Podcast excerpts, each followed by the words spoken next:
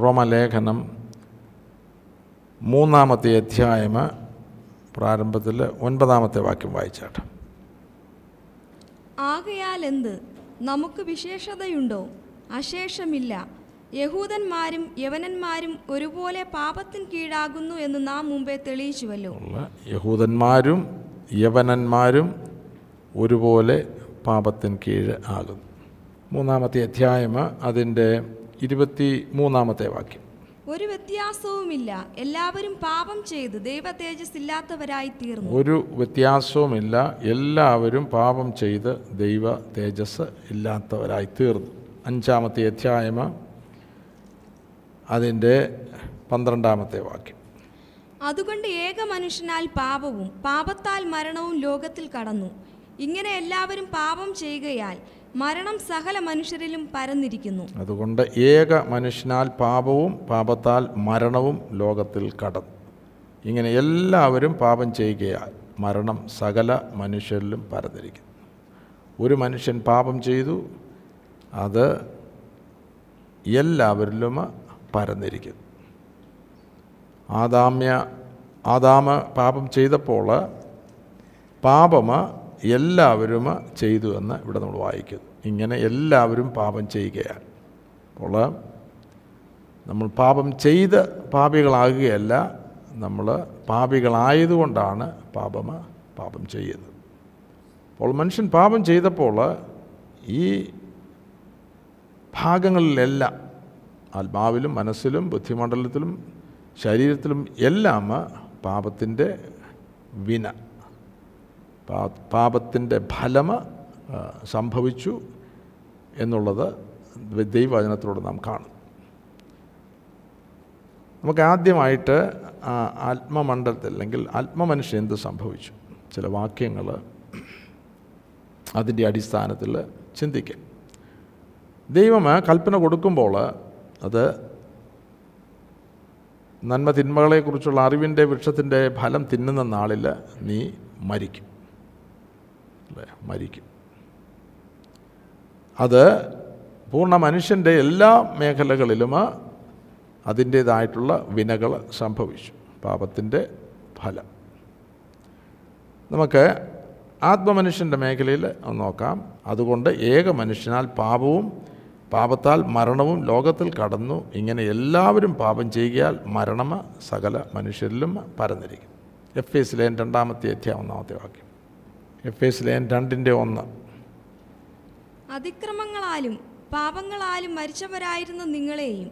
അവൻ ഉയർപ്പിച്ചു. അതിക്രമങ്ങളാലും പാപങ്ങളാലും മരിച്ചവരായിരുന്ന നിങ്ങളെയും അവൻ ഉയർപ്പിച്ചപ്പോൾ ഈ വാക്യഭാഗങ്ങളിൽ നിന്ന് വ്യക്തമായിട്ട് നമ്മെ അറിയിക്കുന്നത് ഏക മനുഷ്യന്റെ പാപത്താൽ മരണം എല്ലാവരിലും പരന്നിരിക്കുന്നു.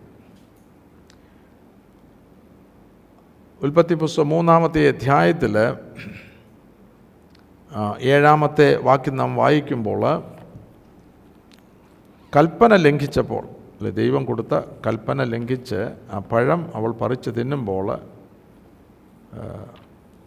ആദമും തിന്നുമ്പോൾ അവിടെ സംഭവിച്ചത് ഉടനെ ഇരുവരുടെയും കണ്ണ് തുറന്ന് തങ്ങൾ നഗ്നരെന്ന് അറിഞ്ഞു. അവരുടെ കണ്ണ് തുറന്നു.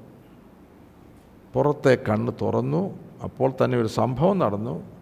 അവരുടെ അകത്തെ കണ്ണ് ആ ഹൃദയ ദൃഷ്ടി ആത്മീയ കണ്ണുകൾ അടഞ്ഞു.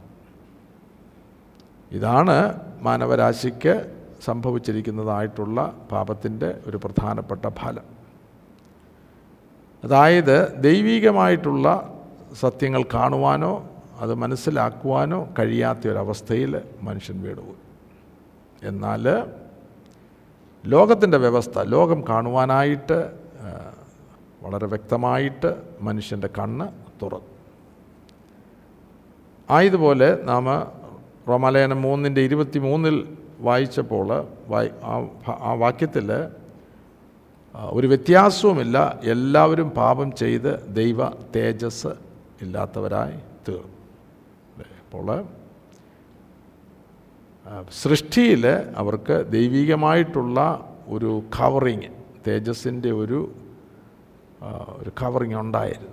എന്നാൽ പാപം ചെയ്തപ്പോൾ അത് നഷ്ടപ്പെട്ടു. അല്ലേ? മനുഷ്യന്റെ നഗ്നത വെളിപ്പെട്ടു എന്ന് നാം കാണും അല്ലേ?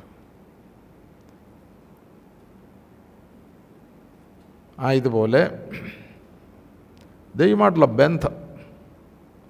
മൂന്നിന്റെ എട്ട് നാം വായിക്കുമ്പോൾ വെയിലാറിയപ്പോൾ യഹോവയായ ദൈവം തോട്ടത്തിൽ നടക്കുന്ന ഒച്ച അവൻ അവർ കേട്ടു. മനുഷ്യനെയും ഭാര്യയെയും യഹോവയ ദൈവം തങ്ങളെ കാണാതിരിപ്പാൻ തോട്ടത്തിലെ വൃക്ഷങ്ങളുടെ ഇടയിൽ ഒളിച്ചു. ദൈവമായിട്ട് ബന്ധപ്പെടുവാൻ ഇഷ്ടമില്ലാത്തതായിട്ടുള്ളൊരവസ്ഥയിലേക്ക് അവൻ വീണു. അല്ലേ? മനുഷ്യവർഗത്തിൽ ഇത് പൊതുവേ നമുക്ക് കാണാം. ദൈവീകമായിട്ടുള്ള കാര്യങ്ങൾക്ക് മനുഷ്യന് താല്പര്യമില്ല. അല്ലേ? നാച്ചുറൽ ഇൻക്ലിനേഷൻ സ്വാഭാവികമായിട്ട് താല്പര്യമില്ല. എന്നാൽ ലോകത്തിന്റെ വിഷയങ്ങൾക്ക് അത് നമ്മൾ സ്കൂളിലൊന്നും പോയി പഠിക്കേണ്ട. നമുക്ക് സ്വതവേ പ്രകൃതിയാൽ ഒരു ഇച്ഛ ഉണ്ട്. അല്ലേ? അതുമായിട്ട് നമ്മൾ പെട്ടെന്ന് യോജിക്കുന്നു. ഉള്ള ദൈവമായിട്ടുള്ള ആ ബന്ധം ആത്മാവിൽ ആ ബന്ധം നഷ്ടപ്പെട്ടതുകൊണ്ടാണ് ഈ ഈ പ്രത്യേകമായിട്ടുള്ള അവസ്ഥ. ഇഷ്യാവിന്റെ പുസ്തകം അൻപത്തി ഒൻപതാമത്തെ അധ്യായം അതിന്റെ രണ്ട് രണ്ടാമത്തെ വാക്യം. നിങ്ങളുടെ അകൃത്യങ്ങൾ അത്രേ നിങ്ങളെയും നിങ്ങളുടെ ദൈവത്തെയും തമ്മിൽ ഭിന്നിപ്പിച്ചിരിക്കുന്നത്.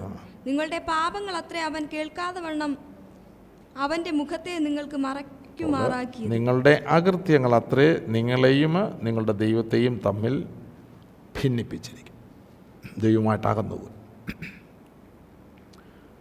റോമാലേഖനത്തിലെ ഒരു പ്രധാന പ്രതിപാദ്യ വിഷയം ഇങ്ങനെ ദൈവം മനുഷ്യനും അല്ലെങ്കിൽ മനുഷ്യൻ ദൈവത്തിൽ നകർന്നപ്പോൾ കർത്താവായ യേശു ക്രിസ്തു മൂലം മനുഷ്യനെ വീണ്ടും ദൈവത്തിലേക്ക് അടുപ്പിക്കുന്ന അല്ലെങ്കിൽ നിരപ്പിക്കുന്ന ഒരു ആത്മീക ശുശ്രൂഷയെപ്പറ്റി നാം റോമാലേഖനത്തിൽ കാണും.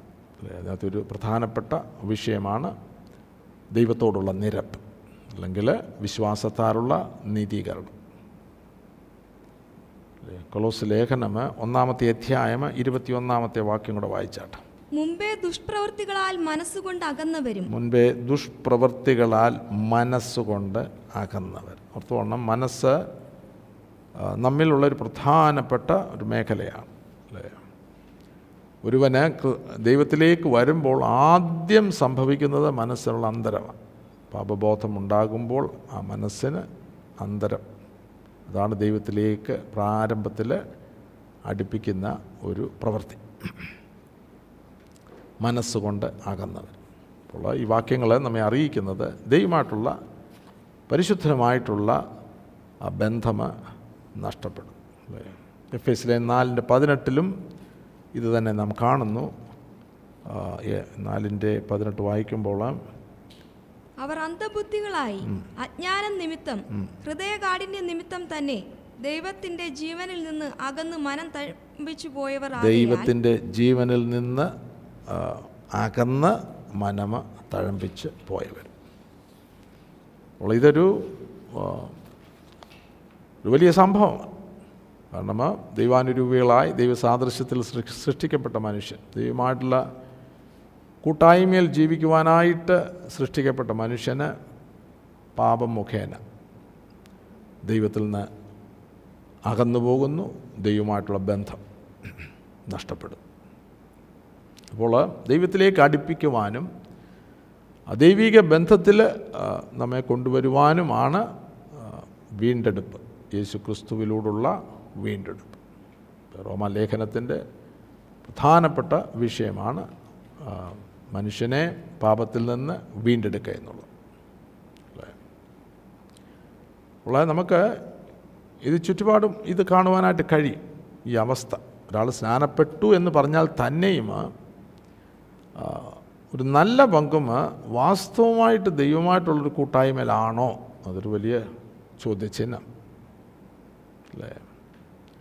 ദൈവത്തിന്റെ വചനം ദൈവികമായിട്ടുള്ള ബന്ധത്തിലേക്ക് അടുക്കുന്നതിന് ദൈവമക്കൾ ധ്യാനിക്കുന്നുണ്ടോ? വചനപ്രകാരം ജീവിക്കണമെന്നുള്ള ആ ഒരു വലിയ ദാഹം ദൈവമക്കളിലുണ്ടോ? അല്ലേ? വചനത്തെ നിരന്തരം ചോദ്യം ചെയ്തുകൊണ്ടിരിക്കുന്ന ഒരു ക്രിസ്ത്യാനിറ്റിയിലാണ് ഇപ്പോൾ നമ്മളായിരിക്കുന്നത്. അല്ലേ? ഒന്നോ രണ്ടോ തീരുമാനങ്ങൾ എടുത്തിട്ട് നമ്മൾ പുറമേ ഒരു ആചാരം ഈനോ കഴിച്ച് നിത്യയിൽ എത്തിച്ചേരാമെന്നുള്ള ആ വലിയ വെമ്പലോടാണ് ഇന്ന് ജനങ്ങൾ ദൈവമക്കളെന്ന് പറയുന്ന ഒരു വലിയ കൂട്ടം ആയിരിക്കുന്നു. എന്നാൽ ഞാനെന്നീയും എങ്ങനെയും സ്വർഗത്തിൽ പോകുമെന്നുള്ളതല്ല ഇവിടുത്തെ വിഷയം. പരിശുദ്ധനുമായിട്ടുള്ള കൂട്ടായ്മ ദൈവത്തിന്റെ ഹിതം അതാണ്.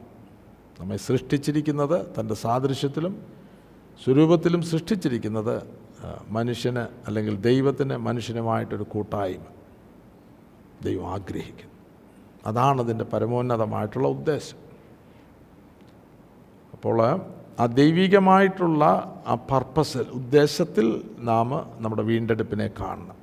നമ്മുടെ രക്ഷയെ കാണണം. നമ്മുടെ നിത്യതയെ കാണണം. അല്ലാതെ നമ്മുടെ പേഴ്സണൽ ഇൻട്രസ്റ്റിൽ സ്വാർത്ഥ താല്പര്യങ്ങളുടെ അടിസ്ഥാനത്തിലല്ല നമ്മുടെ രക്ഷയും വീണ്ടെടുപ്പും നിത്യതയും ഒക്കെ കാണേണ്ടത്. എന്താണ് പരിശുദ്ധനായ ദൈവം ഇതിൽ നിന്ന് ആഗ്രഹിക്കുന്നത്?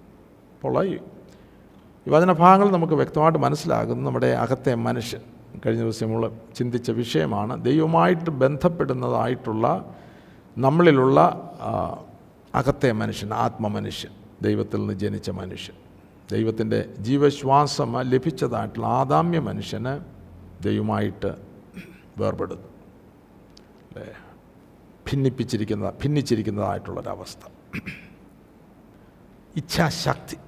അല്ലേ? നമ്മുടെ ബുദ്ധിമണ്ഡലം എന്ന് പറയുന്ന പോലെ നമ്മുടെ ആ ഇമോഷൻ അല്ലെങ്കിൽ വികാരമണ്ഡലം എന്ന് പറയുന്നത് പോലെ ഇച്ഛാശക്തി ഉള്ള ഒരു ഒരു ഫാക്കൾട്ടി നമ്മുടെ ഉള്ളിന്റെ ഉള്ളിലുണ്ട്. അത് ഞാൻ കഴിഞ്ഞ ദിവസം ഓർപ്പിച്ചതുപോലെ അത് സ്വതന്ത്രമായിട്ട് ദൈവം നമുക്ക് നൽകിയിരിക്കുകയാണ്. എന്ന് പറഞ്ഞാൽ നമ്മുടെ മുൻപിലെ തീരുമാനങ്ങൾ എടുക്കുവാനായിട്ട് നമുക്കത് വിട്ടു തന്നിരിക്കുക അല്ലേ? എന്നിട്ട് മറുഭാഗത്ത് ദൈവം കൽപ്പനകൾ നൽകും. അല്ലേ ഇപ്പോൾ ലോകത്തിൽ ഓൾറെഡി പാപത്തിൽ നിന്നൊരു വ്യവസ്ഥയുണ്ട്. മറുഭാഗത്ത് ദൈവരാജ്യത്തിന്റെ വ്യവസ്ഥ. അപ്പോൾ ഹൗ ആ വൃക്ഷത്തിന്റെ മുൻപിൽ നിൽക്കുമ്പോൾ അവളുടെ ഉള്ളിൽ ഒരു ഇച്ഛാശക്തിയുണ്ട്. അത് സ്വതന്ത്രമാണ്. അല്ലേ ഇവിടെ രണ്ട് മരമുണ്ട്.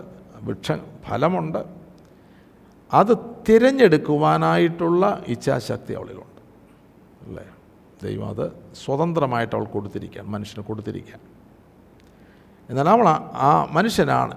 നമ്മളിപ്പം ചിന്തിക്കുന്ന മേഖലയിൽ ഹവയാണ് ആ തീരുമാനം എടുക്കേണ്ടത്. അല്ലേ? അത് ദൈവഹിതപ്രകാരമുള്ള ഒരു തീരുമാനം എടുക്കുവാനായിട്ട് ദൈവം ഒരു കൽപ്പന കൊടുത്തിട്ടുണ്ട്. കൽപ്പനയുടെ അടിസ്ഥാനത്തിലാ ആണ് ആയിരിക്കണമോ ദൈവഹിതപ്രകാരമുള്ള ഒരു മനുഷ്യന് തീരുമാനങ്ങൾ എടുക്കേണ്ടത് അല്ലേ? അപ്പോൾ അവൾക്കൊരു കൽപ്പന. അല്ലേ? അപ്പം നിന്ന് തിന്നരുത് തിന്നുന്ന നാളിൽ നീ മരിക്കും. കോൺസിക്വൻസ് എഴുതിയിട്ടുണ്ട്. അപ്പോൾ അവളുടെ ആ ഇച്ഛാശക്തി സ്വതന്ത്രമായി കിടക്കുമ്പോൾ അതിന്റെ മുൻപിൽ നിൽക്കുമ്പോൾ വേറൊരു ആലോചന വേറൊരു ഉപദേശം അവളുടെ ചെവിയിൽ വരും അപ്പോൾ ഇവിടെ രണ്ട് ഉപദേശങ്ങൾ. ഒന്ന് ദൈവത്തിന്റെ കൽപ്പന മറ്റേത് സാത്താന്റെ ഉപദേശം. ഇല്ല നീ മരിക്കുകയില്ല തിന്നുന്ന നാളിൽ നിന്റെ കണ്ണ് തുറക്കും. അല്ലേ?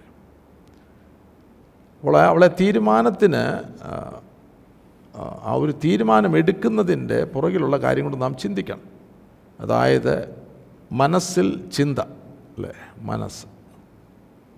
അവളെ അവിക്ഷ ഫലത്തിൽ നോക്കുമ്പോൾ അവളുടെ ഉള്ളിൽ വികാരം ജനിപ്പിക്കത്തക്കവണ്ണം ചില സംഭവങ്ങൾ നടക്കും. അത് കാണാൻ നല്ലതാണ്. തിന്നാൻ നല്ലത് ജ്ഞാനം അല്ലെങ്കിൽ ജ്ഞാനം പ്രാപിപ്പാനായിട്ട് കാമി തീരുമാനങ്ങൾ എടുക്കുവാനായിട്ട് മനസ്സിന് കൊടുക്കുന്നതായിട്ടുള്ള ഒരു ഫ്യൂവൽ അല്ലെങ്കിൽ ഒരു ഇന്ധനം അത് നമ്മുടെ ഇമോഷൻസാണ് അല്ലെങ്കിൽ നമ്മുടെ ഉള്ളിലുള്ള വികാരത്തിന്റെ മേഖലയാണ്. ആ വികാരത്തിന്റെ മേഖല നമ്മുടെ ശരീരത്തിന്റെ അവയവങ്ങളിലുള്ള ഇന്ദ്രിയങ്ങളുമായിട്ട് ഡയറക്റ്റ്ലി കണക്റ്റഡ് ആണ് പഞ്ച ഇന്ദ്രിയങ്ങൾ അല്ലേ? അപ്പോൾ ആ ഇന്ദ്രിയത്തിൽ നിന്നുമാണ് പുറമേയുള്ള ലോകത്തിൽ നിന്ന് നമുക്ക് ആലോചനകൾ കിട്ടുന്നത് അല്ലേ? ഇന്നലെ ഞാൻ ഓർപ്പിച്ചു ദൈവത്തിന്റെ ദൃഷ്ടിയിലൂടെ കാണുകയും ദൈവത്തിന്റെ ദൃഷ്ടിയിലൂടെ നാം കേൾക്കുമ്പോഴാണ് നമ്മുടെ ചുറ്റുപാടുമുള്ള ഈ ഭൂമി അല്ലെങ്കിൽ ഭൂമിയിലുള്ള ലോക വ്യവസ്ഥയിൽ നിന്ന് വ്യക്തമായിട്ട് ദൈവവചനത്തിന്റെ അടിസ്ഥാനത്തിൽ ഒരു തീരുമാനം നമുക്ക് എടുക്കുവാനായിട്ട് കഴിയും. അല്ലേ? അപ്പോൾ നമ്മളിപ്പോൾ ആയിരിക്കുമ്പോൾ രക്ഷയുടെ പാതയിൽ നമ്മൾ പ്രവേശിച്ചിരിക്കുമ്പോൾ ലോകത്തിന്റെ വ്യവസ്ഥ ഇന്നും ഉണ്ട് അല്ലേ? ഇന്ന് ഈ ലോക ലോകത്തിന്റെ വ്യവസ്ഥയിൽ ആ- ആണ് ആണ് ഇന്ന് ദൈവമക്കളും കൂടുതൽ സമയം ചിലവഴിക്കുന്നത്. അവർ കാണുന്നു കേൾക്കുന്നു പഠിക്കുന്നു വായിക്കുന്നു. രുചിക്കുന്നു തിന്നുന്നു ഇങ്ങനെയുള്ള ഒരുപാട് കാര്യങ്ങൾ നടക്കുന്നുണ്ട് അല്ലേ? കണ്ണുകൊണ്ട് നമ്മൾ ഭക്ഷിക്കുന്നുണ്ട് ചെവി കൊണ്ട് ഭക്ഷിക്കുന്നുണ്ട്. അപ്പോൾ ദൈവ കൽപ്പന ഒരു ഭാഗത്ത് ലോകത്തിന്റെ വ്യവസ്ഥ സാധാന്യ വ്യവസ്ഥ മറുഭാഗത്ത്. അപ്പോൾ ദൈവകൽപ്പനകൾ നമുക്ക് ജീവന്റെ ആത്മാവിന്റെ പ്രമാണമായിട്ട് ഉള്ളിൽ ലഭിക്കുന്നില്ല എങ്കിൽ നമ്മുടെ തീരുമാനങ്ങൾ മിക്കതും ലോക വ്യവസ്ഥയുടെ അടിസ്ഥാനത്തിലായിരിക്കും. ലോക വ്യവസ്ഥയുടെ അടിസ്ഥാനത്തിലായിരിക്കും. അത് ദൈവവ്യവസ്ഥയ്ക്ക് ദൈവ വ്യവസ്ഥയ്ക്ക് വിരുദ്ധം. ഉള്ള നമ്മൾ വിശ്വാസനാനം സ്വീകരിച്ചു ആത്മസ്നാനം കിട്ടിയിട്ടുണ്ടായിരിക്കും പക്ഷെ ദൈവവചനം ജീവന്റെ ആത്മാവിന്റെ പ്രമാണമായിട്ട് നമ്മുടെ ഉള്ളിലില്ല എങ്കിൽ നാം ലോക വ്യവസ്ഥയ്ക്ക് അടിമപ്പെട്ടവരായിരിക്കും. അല്ലേ? ആത്മാവിനെ അനുസരിച്ച് നടക്കുന്നു എങ്കിൽ മാത്രമേ നമ്മൾ ന്യായപ്രമാണത്തിൽ നിന്ന് നമുക്ക് സ്വാതന്ത്ര്യമുള്ളൂ. അല്ല എങ്കിൽ ഇപ്പോഴും എഴുതി വച്ചിരുന്ന ഒരു പ്രമാണത്തിന്റെ അധീനതയിലാണ്. അത് മാത്രമല്ല ആത്മാവിനെ അനുസരിച്ച് ജീവന്റെ ആത്മാവിന്റെ പ്രമാണത്തിൽ നമ്മൾ നടക്കുന്നില്ല എങ്കിൽ ലോകവ്യവസ്ഥ നമ്മളെ ഭരിക്കും ലോകവ്യവസ്ഥ എപ്പോഴും നമ്മളെ പാപത്തിലേക്കായിരിക്കും നയിക്കുന്നത് നമ്മുടെ തീരുമാനങ്ങൾ ദൈവ വചനത്തിന്റെ വ്യവസ്ഥയിൽ ആയിരിക്കുകയില്ല. അപ്പോൾ റോമാലേഖനത്തിൽ നമ്മുടെ രക്ഷയുടെ രണ്ട് മേഖലകൾ വ്യക്തമായിട്ട് നമ്മളെ കാണിക്കുന്നു. ഒന്ന് വിശ്വാസത്താറുള്ള നീതീകരണം. രണ്ട് വിശ്വാസത്താൽ നീതീകരിക്കപ്പെട്ടവന് വിശ്വാസത്താൽ ജീവിക്കണം? ദൈവം നമ്മെ നീതീകരിക്കുമ്പോൾ ദൈവം നമുക്ക് ആത്മാവ് തന്റെ ആത്മാവ് സത്യത്തിന്റെ ആത്മാവ് ഇതിനെ കൂടെ നൽ നൽകുവാനൊരു പ്രൊവിഷൻ ഇട്ടിട്ടുണ്ട്. അല്ലേ? അപ്പോൾ ആത്മാവിനെ പ്രാപിക്കണം. അല്ലേ? വിശ്വാസമുള്ള നീതീകരണം മാത്രമല്ല ദൈവാത്മാവിനെ പ്രാപിക്കണം. ദൈവാത്മാവിനെ നൽകിയിരിക്കുന്നതിന്റെ ഒരു പ്രധാന ഉദ്ദേശം ദൈവത്തിന്റെ വചനം ആത്മാവ് നമ്മുടെ ഉള്ളിൽ നമ്മുടെ അകത്തെ മനുഷ്യനിൽ ഹൃദയത്തിൽ എഴുതുവാനാണ്. അല്ലേ? നമ്മൾ പുറമേ വായിക്കുന്നതായിട്ടുള്ള വചന പഠനമല്ല നമ്മൾ ബുദ്ധിയുടെ മേഖലയിൽ പഠിക്കുന്നതായിട്ടുള്ള അല്ലെങ്കിൽ വായിക്കുന്നതായിട്ടുള്ള വചനമല്ല. ദൈവാത്മാവിൽ തന്നെ ഈ വചനം നാം ഗ്രഹിക്കുകയും സംഗ്രഹിക്കുകയും വചന ആത്മാവിനാൽ ഉള്ളിൽ എഴുതപ്പെടുകയും ചെയ്യും. അതാണ് ജീവന്റെ ആത്മാവിന്റെ പ്രമാണം. ആ ജീവന്റെ ആത്മാവിന്റെ പ്രമാണം നമ്മിൽ ഉണ്ടെങ്കിൽ മാത്രമേ നമുക്ക് ആത്മാവിനെ അനുസരിച്ച് ജീവിക്കുവാനായിട്ട് കഴിയൂ. അപ്പോൾ ദൈവാത്മാവിന് നമ്മുടെ ഉള്ളിൽ എഴുതപ്പെട്ട വചനം ആവശ്യമാണ്. ആയതുകൊണ്ടാണ് നമ്മുടെ പ്രെയർ ലൈഫ് നമ്മുടെ പേഴ്സണൽ ബൈബിൾ സ്റ്റഡി ഇതൊക്കെ വളരെ വളരെ വളരെ വളരെ പ്രധാനപ്പെട്ട യുനോ മേഖലയാണ്. അത് നമ്മൾ ആത്മാവിൽ അത് ചെയ്യുന്നില്ല എങ്കിൽ നമുക്ക് ദൈവത്തിന്റെ വചനം ഭക്ഷണമായിട്ട് ലഭിക്കുകയില്ല. അതുപോലെ അത് ജീവനാകത്തില്ല. ജീവന്റെ ആത്മാവിന്റെ പ്രമാണമായിട്ട് നമ്മുടെ ഉള്ളിൽ എഴുതപ്പെടുകയില്ല. അപ്പോൾ നമ്മൾ പ്രാർത്ഥനയോടുകൂടെ ദാവേ ഇതെനിക്ക് ഭക്ഷണമായിട്ട് തന്നെ നൽകണം. ഇതിന്റെ ജീവന് എന്റെ ഉള്ളിൽ എനിക്ക് വേണം. അതെന്റെ ഉള്ളിൽ ജീവന്റെ ആത്മാവിന്റെ പ്രമാണമായിട്ട് എഴുതപ്പെടണം. അപ്പോൾ വിശ്വാസത്തിൽ നീതീകരിക്കപ്പെട്ടവന് ആ പോയിന്റ് മുതൽ വിശ്വാസത്താലാണ് ജീവിക്കുന്നത്. അല്ലേ? അപ്പോൾ പഴയ മനുഷ്യനല്ല ജീവിക്കേണ്ടത്?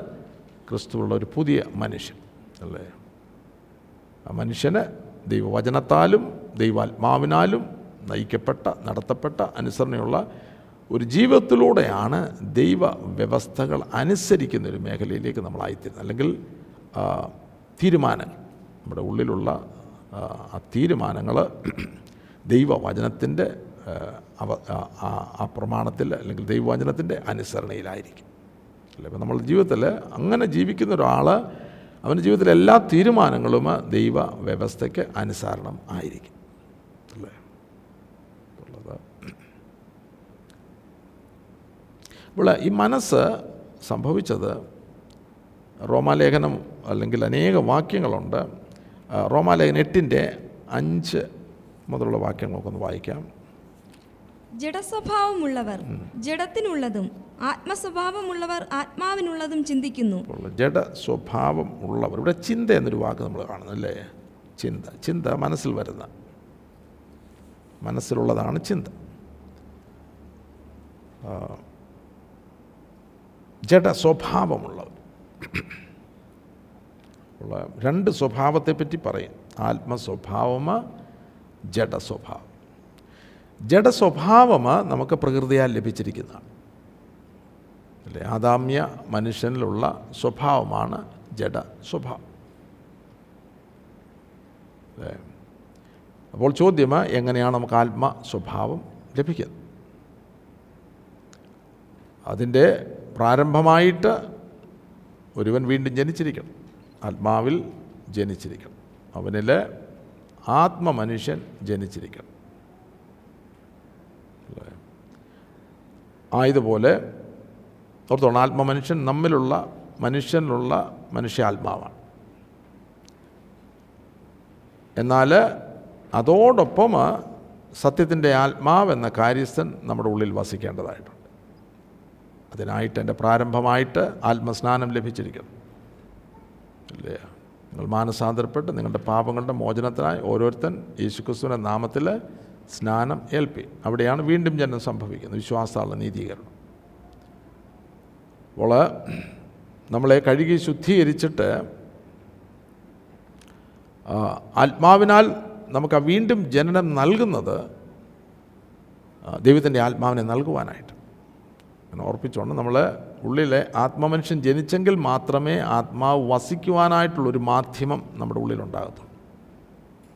അല്ലേ? അപ്പോൾ ഒരുവൻ വീണ്ടും ജനിക്കുന്നില്ല എങ്കിൽ അവനിൽ ആത്മാവ് വസിക്കുവാനുള്ളൊരു മാധ്യമം ഇല്ല. ആത്മാവിൽ ദൈവചനം ലഭിക്കുവാനൊരു മാധ്യമമില്ല വീണ്ടും ജനിക്കണം. ആയതുപോലെ നാം എപ്രകാരം യേശു കർത്താവിന്റെ മേൽ ആത്മാവ് വന്നുവോ? തന്റെ മേൽ ആത്മാവ് വരിക മാത്രമല്ല ആത്മാവ് വാസിച്ചു അല്ലേ? അപ്പോൾ സത്യത്തിന്റെ ആത്മാവ് എന്ന കാര്യസ്ഥന് നമുക്ക് ആത്മസ്നാനം ലഭിക്കുമ്പോൾ ആ ആത്മാവ് വസിക്കുവാനായിട്ടാണ് വന്നത്.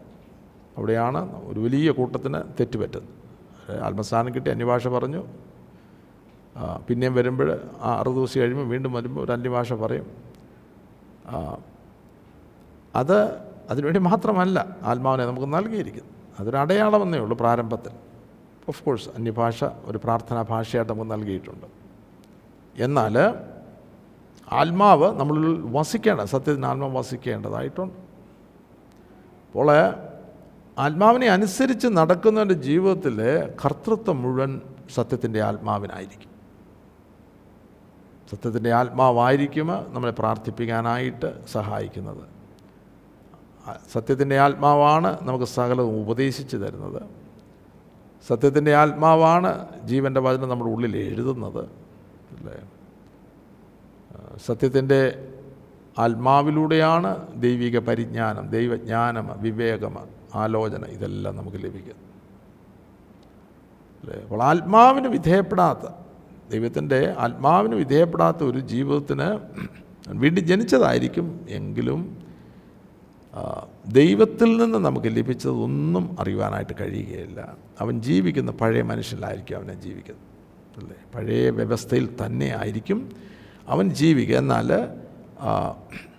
അതായത് റിലീജിയസ് ആയിട്ടുള്ള ചില ആക്ടിവിറ്റീസൊക്കെ അവൻ ചെയ്യുന്നിരിക്കും യോഗത്തിന് വരുന്നുണ്ട് കൂട്ടത്തിന് വരുന്നുണ്ട് ഉപവാസ പ്രാർത്ഥനയ്ക്ക് വരുന്നുണ്ടായിരിക്കും പ്രാർത്ഥിക്കുന്നുണ്ട് വചനം വായിക്കുന്നുണ്ട്. എന്നാൽ ഇതെല്ലാം ആ പുറമേ ഉള്ളവനായിരിക്കും ചെയ്യും അപ്പോൾ ആത്മാവിനെ സത്യത്തിന് ആത്മാവ് വസിച്ചുകൊണ്ട് ആത്മാവിനാൽ നടത്തപ്പെടുന്ന ഒരു ജീവിതത്തിനാണ് ഈ ആത്മസ്വഭാവം ലഭിക്കുന്നത്. അല്ലേ? അതൊരു പ്രോഗ്രസീവായിട്ടാണ്. അല്ലേ? ഓരോ അതായത് ലോകത്തിൻ മോഹത്താലുള്ള നാശം വിട്ടൊഴിഞ്ഞ ദിവ്യ സ്വഭാവത്തിന് കൂട്ടാളികൾ ആയിത്തീരും. അത് നമ്മൾ പ്രാപിക്കേണ്ടതാണ്. അത് ആത്മാവിന് വിധേയപ്പെടുമ്പോഴാണ് വചനത്താൽ അദിവ്യമായിട്ടുള്ള ദിവ്യമായിട്ടുള്ള സ്വഭാവങ്ങൾ നമ്മുടെ ഉള്ളിന്റെ ഉള്ളിൽ ആയിത്തീരുന്നത്. അല്ലേ?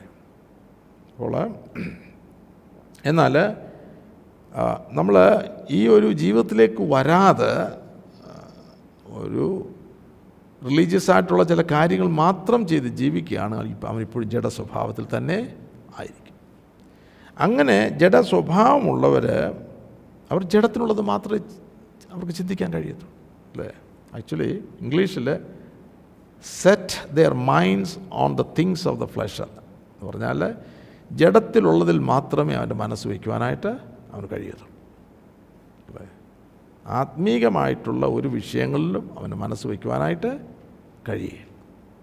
അല്ലേ? യോഗത്തിന് വന്നിരുന്നാലും അവന്റെ മനസ്സ് വേറെ എവിടെയില്ലായിരിക്കും നമ്മൾ ജഡീക സ്വഭാവം നമ്മളുണ്ടോ എന്ന് ചോദിക്കുകയാണെങ്കിൽ പ്രാർത്ഥിക്കുവാനിരിക്കുമ്പോൾ കൂടുതൽ സമയം ജഡത്തിനുള്ളതാണ്. നമ്മുടെ മനസ്സ് ദൈവമായിട്ടുള്ള ഏകാഗ്രതയിലേക്ക് വരുന്നില്ല എങ്കിൽ ജഡത്തിന്റെ മേഖല നമ്മുടെ ജീവിതത്തിൽ ഉണ്ട്. അവരവർ ചിന്തിച്ചാൽ മതി. നമുക്കെല്ലാം ആ പ്രോബ്ലം ഉണ്ട്. കാരണം നമ്മൾ ആവശ്യമില്ലാത്തതൊക്കെ ഇതിനകത്ത് ജങ്ക് കയറ്റുന്നുണ്ട് അല്ലേ? നമ്മൾ കാണുകയും കേൾക്കുകയും ചെയ്യുന്നത് ദൈവവചനത്തിന് വിരുദ്ധമായിട്ടുള്ള കാര്യങ്ങളാണെങ്കിൽ നമുക്ക് ആവശ്യമില്ലാത്ത കാര്യങ്ങളാണെങ്കിൽ അത് പോകുകയല്ല അത് നമ്മുടെ ഉള്ളിൽ ഉള്ളിൽ തന്നെ കാണും. അതായിരിക്കും നമ്മൾ ചിന്തിക്കുന്നത്. പ്രാർത്ഥിക്കുമായിരിക്കും. ആ ചിന്തയായിരിക്കും. അല്ലേ? അപ്പം ലൗകികനാണെങ്കിൽ ലോകമേ അവന് ചിന്തിക്കുവാൻ കഴിയുകയുള്ളൂ എന്നിട്ട് ജഡത്തിന്റെ ചിന്ത മരണം ആത്മാവിന്റെ ചിന്തയോ ജീവനും സമാധാനവും തന്നെ ജഡത്തിന്റെ ചിന്ത ദൈവത്തോട് ശത്രുത്വമാകുന്നു. അത് ദൈവത്തിന്റെ ന്യായപ്രമാണത്തിന് കീഴ്പ്പെടുന്നില്ല കീഴ്പ്പെടുവാൻ കഴിയുന്നതും അല്ല. അപ്പോൾ ജഡത്തിന്റെ ചിന്ത ദൈവത്തോട് ശത്രുത്വം. അപ്പോൾ ഒരാൾക്ക് ദൈവവചനം വായിക്കാൻ താല്പര്യമില്ല എങ്കിൽ ജഡ സ്വഭാവമുള്ളവനാണ്. അവൻ ചിന്തിക്കുന്നത് എപ്പോഴും ജഡമായിരിക്കും. ഇവിടെ വായിക്കുമ്പോൾ ദൈവത്തിന്റെ ന്യായപ്രമാണത്തിന് കീഴ്പ്പെടുന്നില്ല കീഴ്പ്പെടുവാൻ കഴിയുന്നതുമല്ല ന്യായപ്രമാണം ദൈവത്തിന്റെ വചനം ആ ദൈവവചനത്തിൽ അവന് കീഴ്പ്പെടുവാനായിട്ട് കഴിയില്ല. അപ്പോൾ മൈൻഡ് അല്ലേ വളരെ പ്രധാനപ്പെട്ട ഒരു മേഖലയാണ് ചിന്ത. കൊലോസ് ലേഖനത്തിലും ഇതേ ആശയം നമുക്ക് ലഭിക്കുന്നുണ്ട്. അതായത് കൊലോസൻ രണ്ടിന്റെ പതിനെട്ടിൽ ജഡ മനസ്സിനാൽ വെറുതെ ചീർക്കുക എന്ന് ഒരു വാക്ക് അവിടെ ഉപയോഗിച്ചിട്ടുണ്ട് ഉപയോഗിച്ചിട്ടുണ്ടല്ലേ രണ്ടിന്റെ പതിനെട്ട്. താഴ്മയിലും ദൂതന്മാരെ ആരാധിക്കുന്നതിലും രസിച്ച് സ്വന്തം ദർശനങ്ങളിൽ പ്രവേശിക്കുകയും തന്റെ ജഡമനസ്സിനാൽ വെറുതെ ചീർക്കുകയും ജഡ മതി. ജഡ മനസ്സിനാൽ വെറുതെ ചീർക്കുകയും അല്ലേ? നമുക്ക് മനുഷ്യന്റെ ചീർപ്പ്. പൊണ്ണക്കാരി പൊണ്ണക്കാരി അല്ലേ?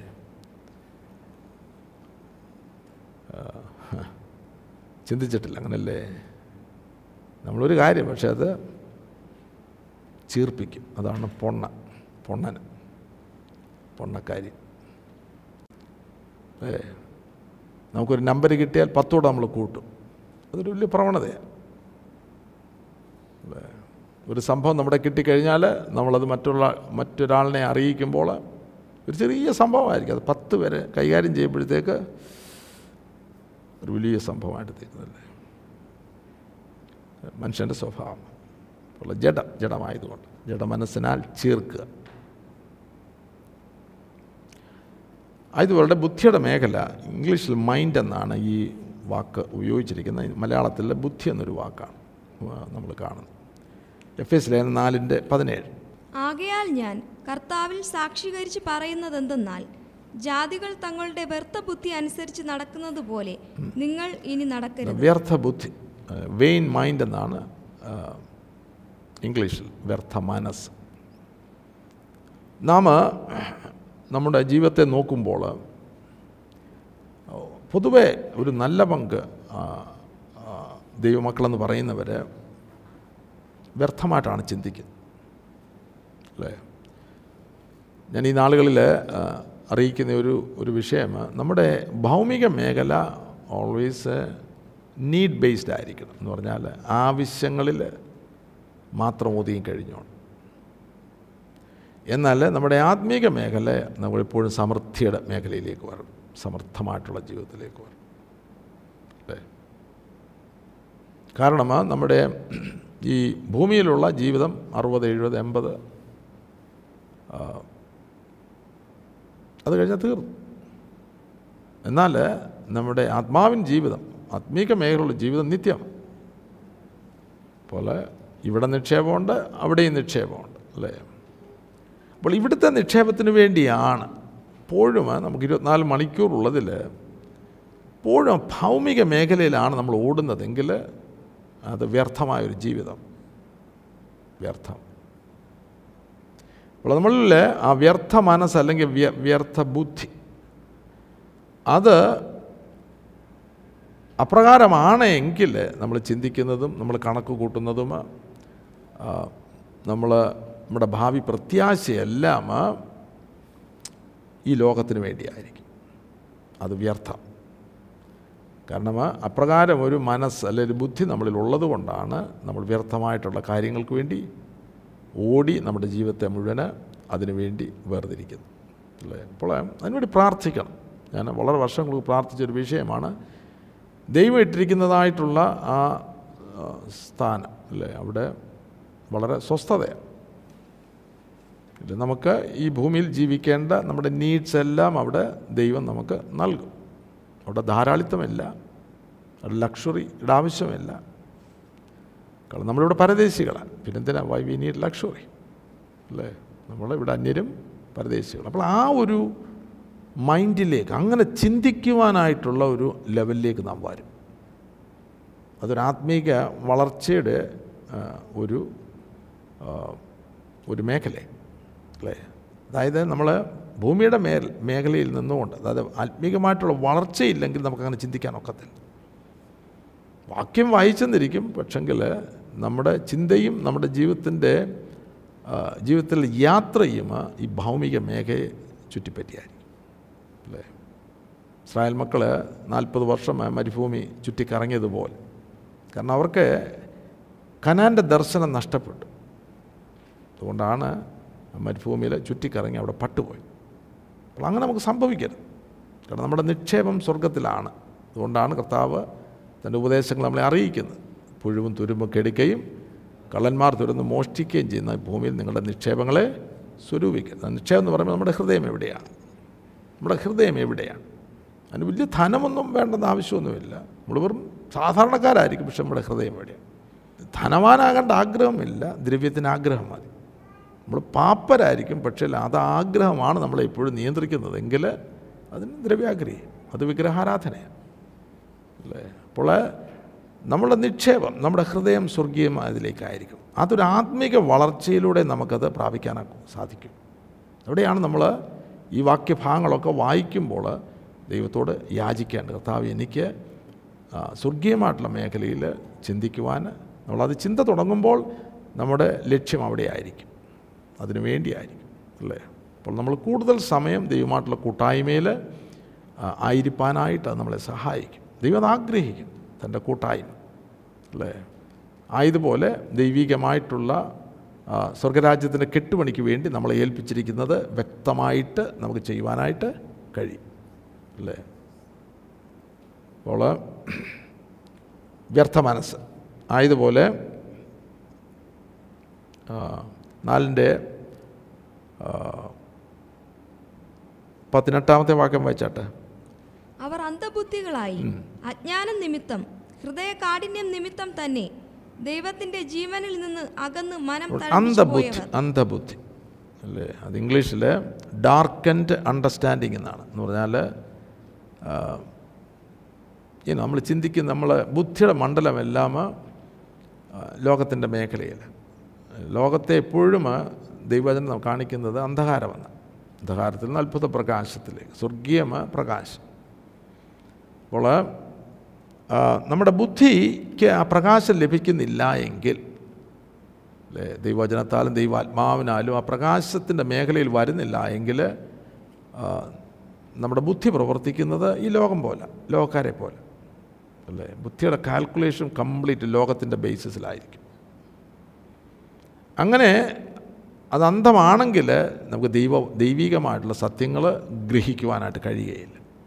അല്ലേ? അതാണ് ശിഷ്യന്മാർക്ക് സ്വർഗരാജ്യത്തിന്റെ പ്രത്യേകിച്ച് ക്രൂശിന്റെ വചനം കൊടുക്കുമ്പോൾ അവർക്കത് ഗ്രഹിക്കുവാൻ കഴിയുന്നു അവർക്കത് മറഞ്ഞിരുന്നു. അവരുടെ ബുദ്ധിക്ക് മറഞ്ഞിരുന്നു. എന്നാൽ കർത്താവ് അവരുടെ ബുദ്ധിയെ തുറന്നപ്പോൾ അല്ലേ? അവർക്കത് ലഭിക്കുവാനായിട്ട് തുടങ്ങി. അപ്പോൾ ദൈവത്തോടുള്ള ആഗ്രഹം ദൈവരാജ്യം മുൻപെയൊക്കെ ദൈവരാജ്യം അന്വേഷിക്കാൻ തുടങ്ങുമ്പോഴാണ് ദൈവം നമ്മുടെ ആ അന്ധ മനസ്സ് അല്ലെങ്കിൽ അന്ധബുദ്ധിയെ തുറക്കും. അല്ലേ? നമുക്കതിനൊരു ദാഹം വരുമ്പോഴാണ് ആഗ്രഹം വരുമ്പോൾ അത് നമ്മൾ പ്രാർത്ഥിക്കുവാൻ തുടങ്ങുമ്പോഴാണ് നമ്മുടെ ബുദ്ധി തുറക്കുന്നത്. ആ ബുദ്ധി തുറക്കുമ്പോഴാണ് സ്വർഗീയമായത് മനസ്സിലാക്കുവാനായിട്ട് നമുക്ക് കഴിയും അല്ലേ? കഴിയും മറുഭാഗത്ത് ഹൃദയദൃഷ്ടി നമ്മൾ കാണുന്നു ഹൃദയത്തിൽ ദൃഷ്ടി. ആ ദൃഷ്ടി പ്രകാശിക്കുമ്പോഴാണ് സ്വർഗീയമായത് നമുക്ക് കാണുവാനായിട്ട് കഴിയും ആ ദൃഷ്ടി അടഞ്ഞു പോയി അല്ലേ? അപ്പോൾ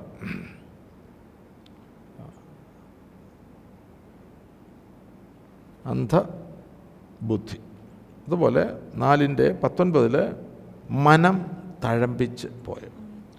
മനം തഴമ്പിച്ച് പോയ. ഈ മനസ്സിൽ നിന്നാണ് റോമാലേഖനം പന്ത്രണ്ടാമത്തെ അധ്യായത്തിൽ നമ്മൾ രണ്ടാമത്തെ വാക്യം വായിക്കുമ്പോൾ ഈ ലോകത്തിന് അനുരൂപമാകാതെ നന്മയും പ്രസാദവും പൂർണതയുമുള്ള ദൈവഹിതം ഇന്നതെന്ന് തിരിച്ചറിയേണ്ടതിന് മനസ്സ് പുതുക്കി രൂപാന്തരപ്പെടുക തോന്നമ എട്ടാമത്തെ അധ്യായത്തിൽ ആത്മാവിനെ അനുസരിച്ച് നടക്കുന്ന ഒരു ജീവിതമാണ്. ആത്മാവിനെ അനുസരിച്ച് നടക്കുന്ന ജീവിതമാണ് അവിടെയാണ് നമ്മുടെ ബുദ്ധി തുറക്കുവാൻ പോകുന്നത്.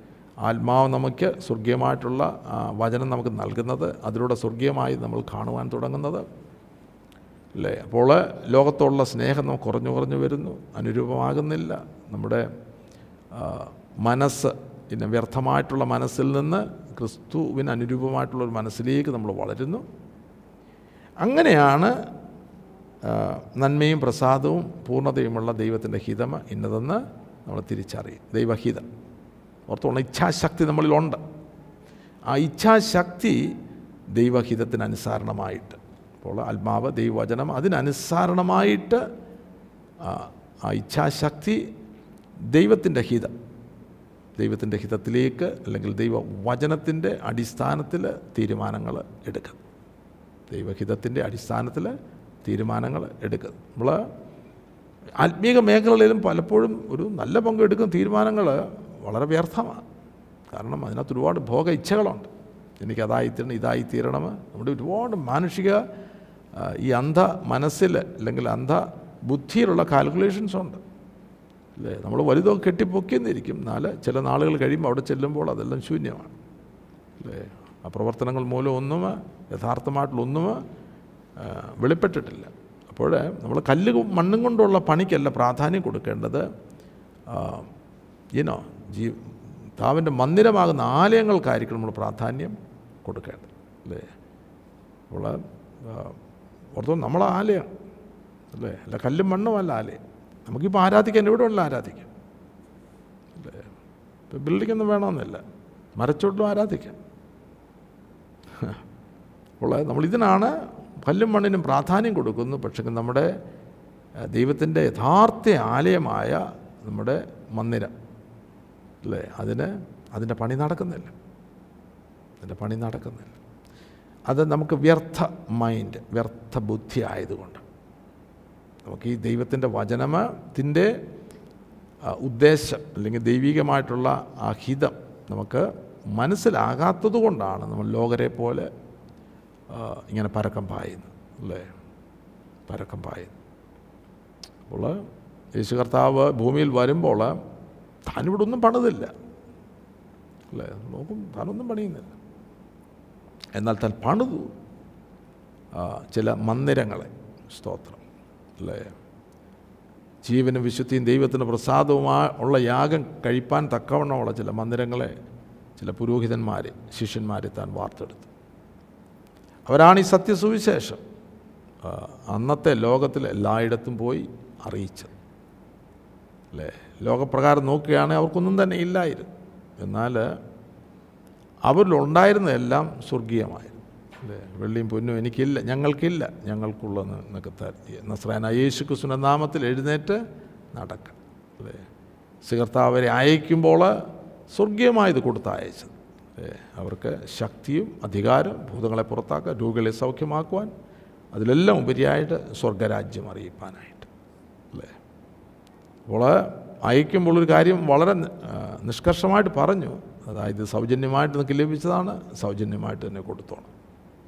ഒരു ഫണ്ട് ഫണ്ട് റേസിങ് അവർക്കില്ലായിരുന്നു. അപ്പോൾ ആൾക്കാർ ചോദിക്കും ഇന്നത്തെ ലോകത്തിൽ അതൊക്കെ നടക്കുമോ? അതൊക്കെ വിശ്വസിക്കുവാനായിട്ട് ചില ചില പ്രിയപ്പെട്ടവരുണ്ടായിരിക്കണം. അല്ലേ? സ്തോത്രം.